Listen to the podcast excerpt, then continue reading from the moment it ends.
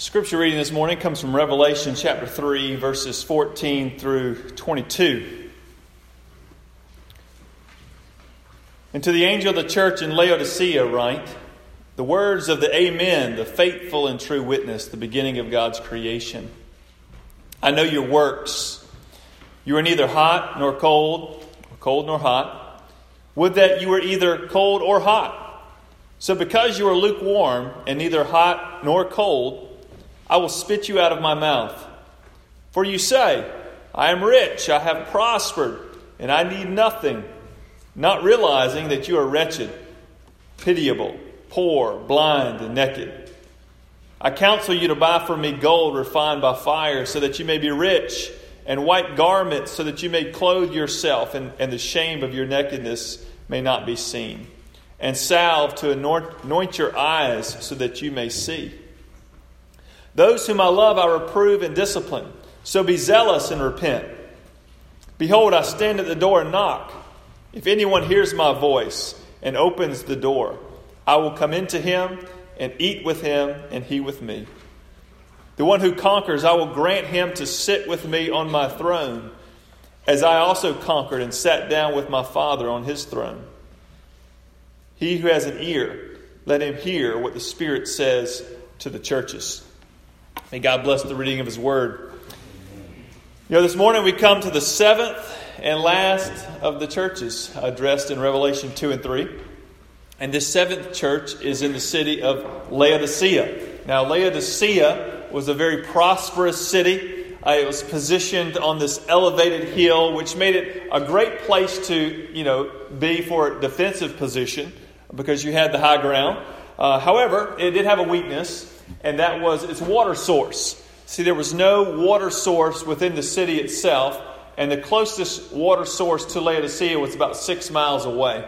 And so they had to pipe this water in through aqueducts uh, in order to uh, receive water. And so, even though it had a great defensible uh, geographic position, it would seem, you know, if an enemy ever faced uh, the city, all they had to do with uh, would be to besiege the city and cut off the water supply. And, you know, no matter how good your fortresses are, if you don't have water, uh, you know, you're in trouble. And so Laodicea didn't really thrive until the Roman Empire was established and established peace in the land. And so when, once that peace settled over that land, Laodicea prospered because it was, it was on this popular trade route and um, it was a center for banking and they raised these, these black uh, wool sheep and uh, they were able to sell this, this nice black garment.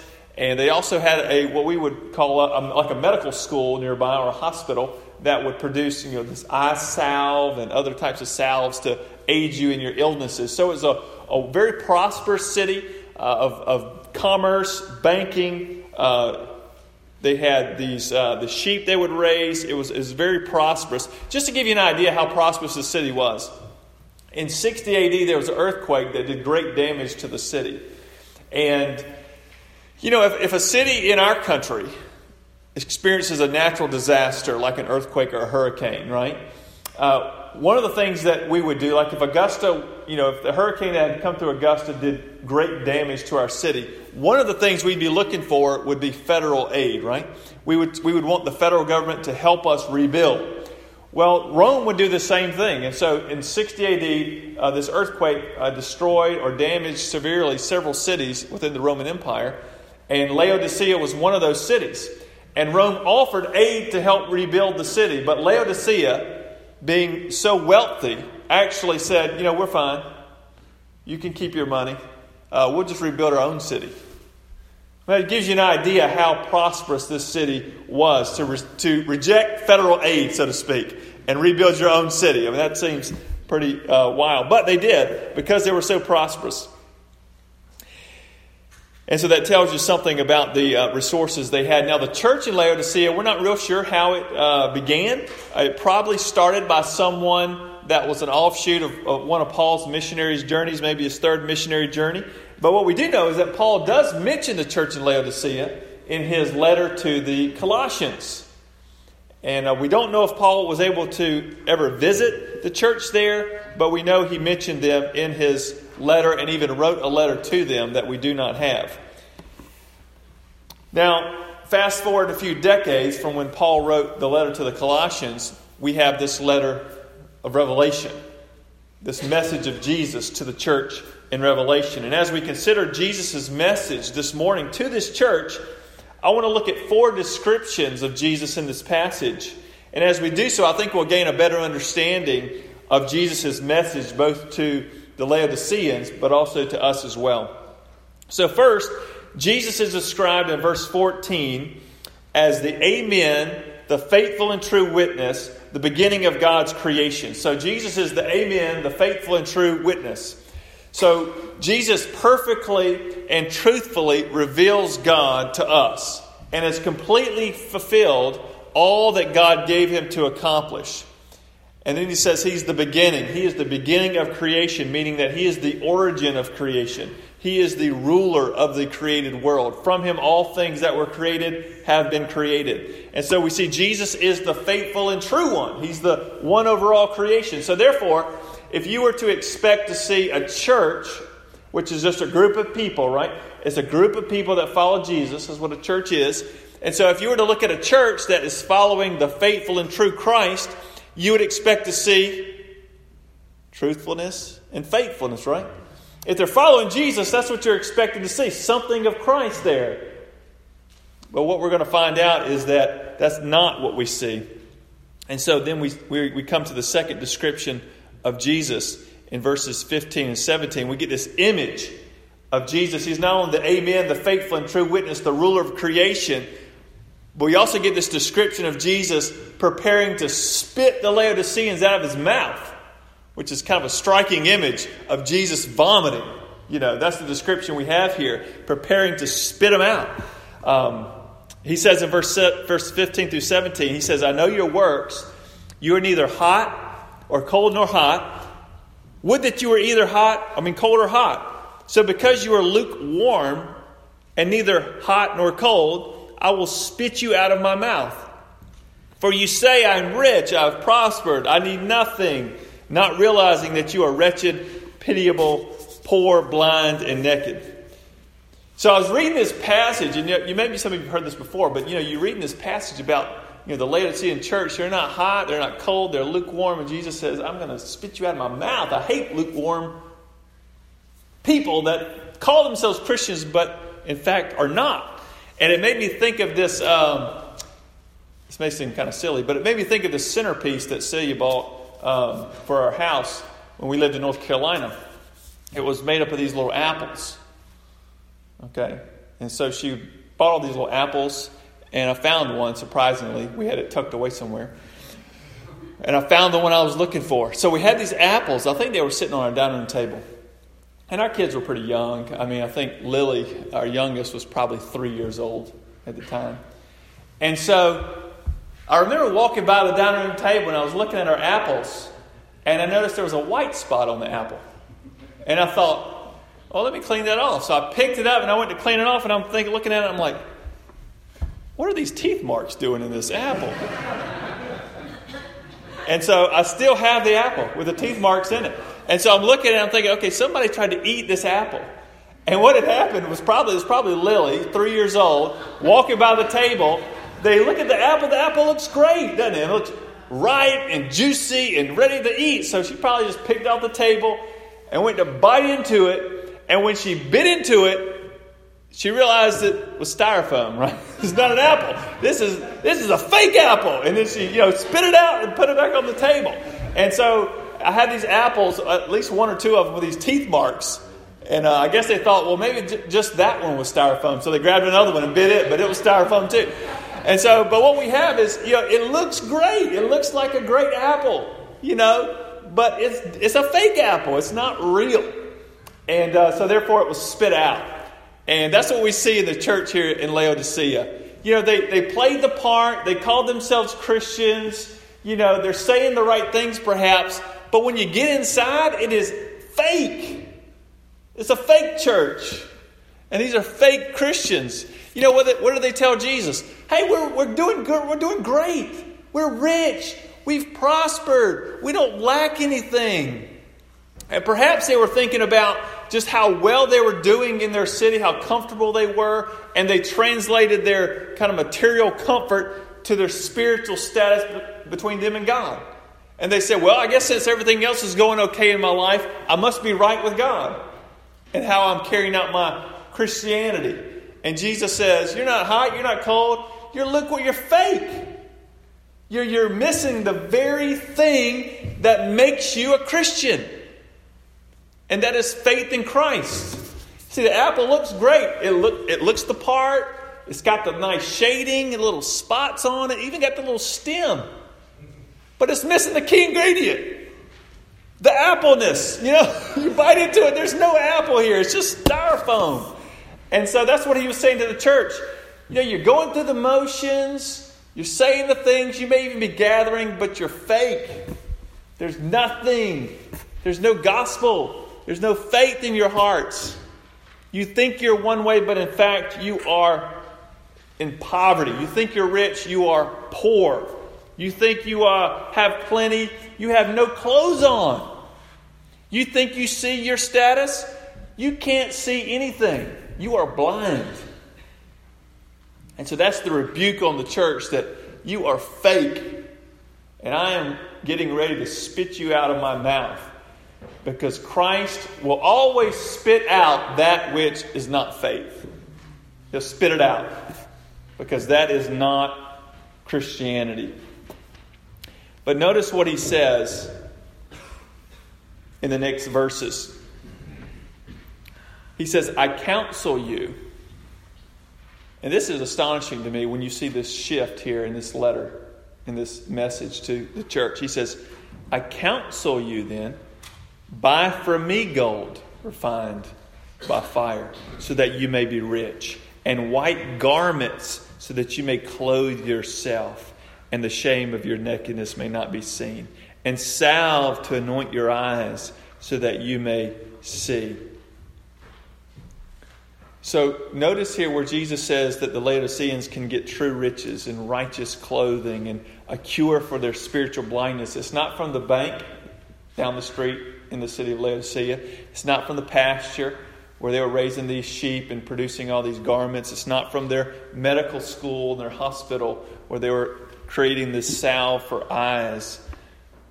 But they can get everything they truly need for life with God from Jesus. And most likely, John, as he's writing this, and Jesus, as he's speaking this, the background passage of this part of the message comes from Isaiah chapter 55, verses 1 and 2. Listen to what God says here Isaiah 55, 1 and 2. Come, everyone who thirsts, come to the waters. And listen to this. And he who has no money, come, buy and eat. Come buy wine and milk without money, without price. Why do you spend your money for that which is not bread, and your labor for that which does not satisfy? Listen diligently to me and eat what is good, and delight yourselves in rich food. You see, to, to be rich in God, to be clothed in righteousness, and to gain spiritual sight, we must come to Christ. We can't create that ourselves. We must receive it. And the way we receive it is by coming to Christ. And notice that Jesus hates, like I said earlier, faithless Christianity and spits that type of religion out of his mouth. But at the same time, this is, this is what's remarkable here.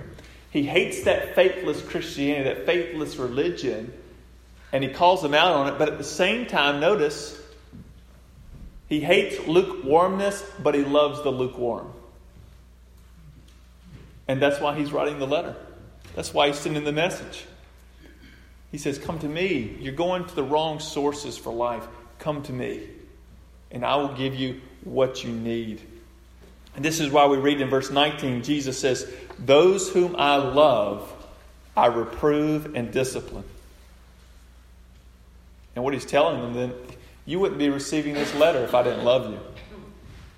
But he says, Those who, whom I love, I reprove and discipline, so be zealous and repent. I mean, Jesus wants us hot. He wants us hot. He wants us cold. He wants us, you know, I want you either hot you know, on fire, have some additional medicinal effect there, or I want you cold to be a refreshment to people, but I don't want you lukewarm. I want you to have faith, and I want I want your life to be an overflow of your relationship with God.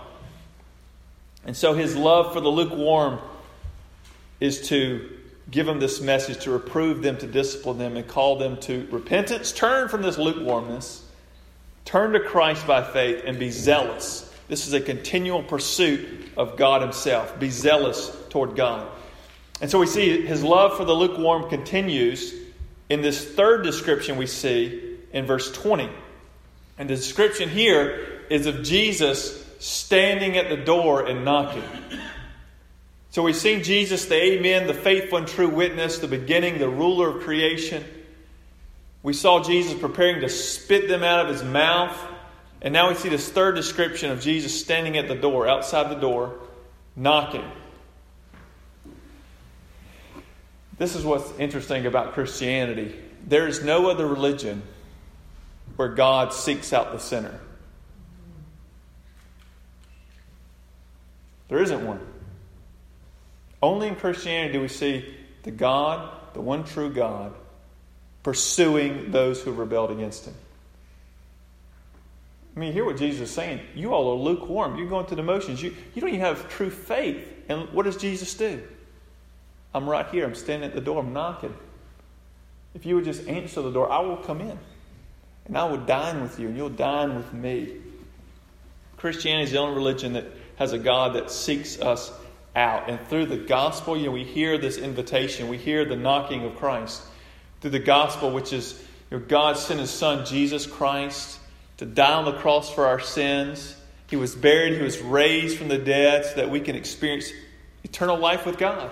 And so through Christ, we can receive the forgiveness of our sins. We can receive grace. We can receive mercy. We can receive this new relationship with God. And that all comes through the invitation that Christ gives us through the gospel message.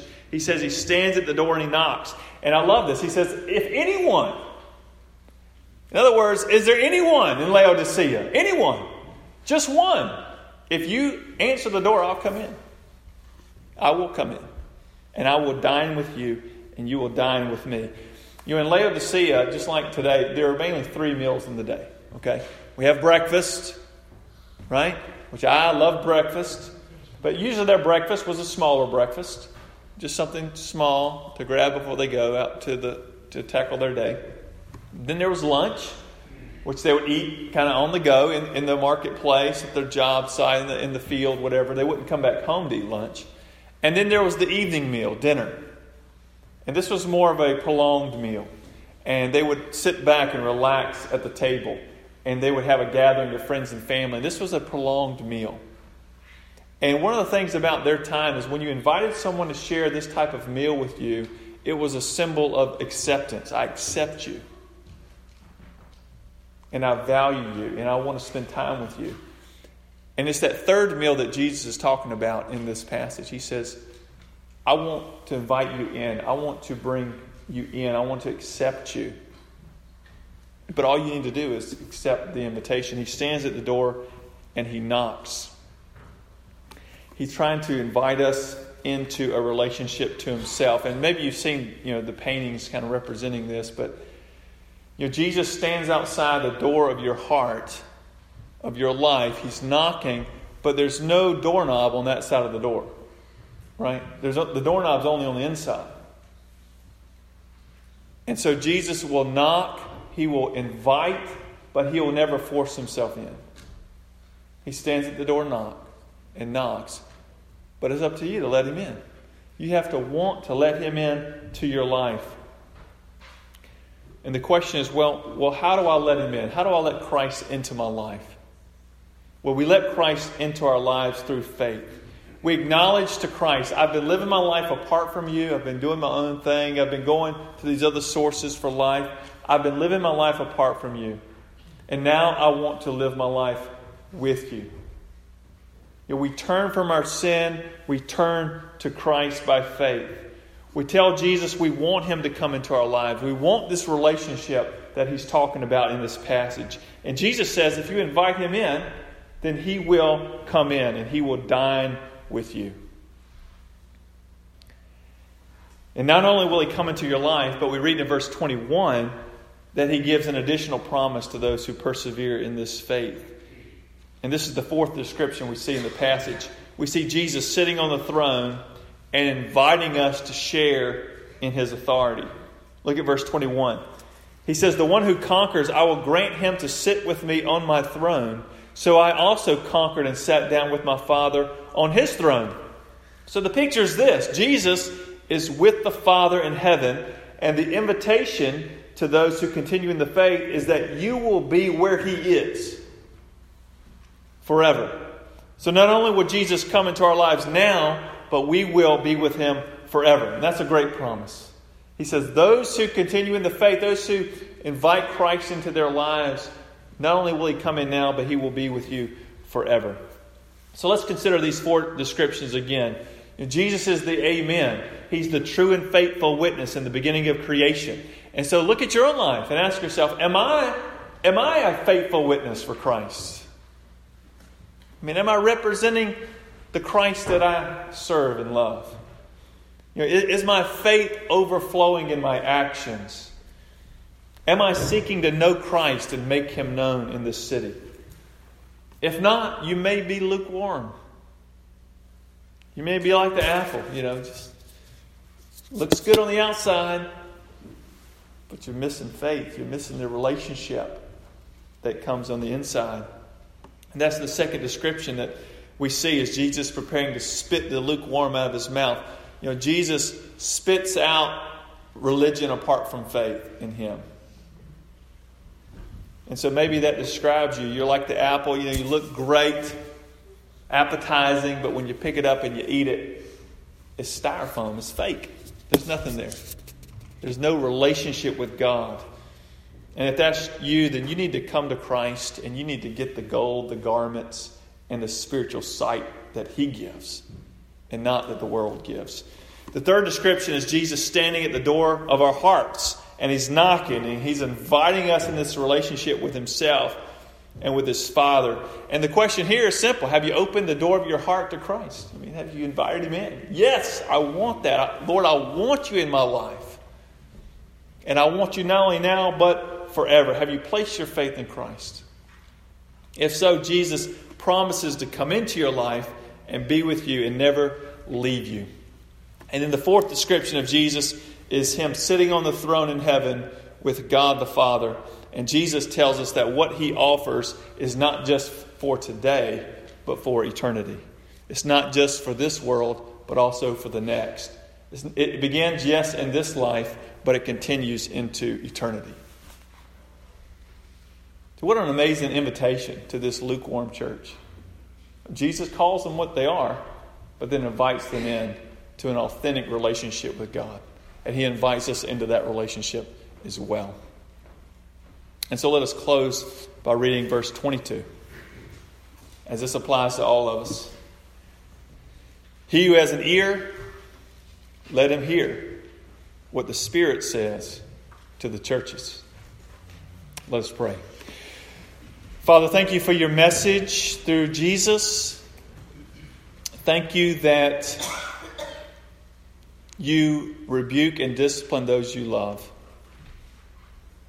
And perhaps this morning some of us have received that rebuke. We have caught a glimpse of our true selves. And we've recognized that we are lukewarm, that we're like this apple, uh, going through the motions. Maybe we look good on the outside, but there's no relationship on the inside. There's no faith. We have not come to Christ. Lord, if that describes anyone here, Lord, would they hear your knocking and invite you in? And Lord, we thank you for your promises uh, to those of us who have faith, who realize that it's only through Jesus that we are made right with God. Lord, help us to persevere. Give us the ability to accomplish all the things you would have us to accomplish. And may our lives be an overflow of our relationship with you. May we be hot and offer uh, help, medicinal purposes just to this city, just spiritual help And may we be cold, may we be a refreshment to this city as we represent Christ, who is the true and faithful witness. And we pray this in Jesus' name. Amen.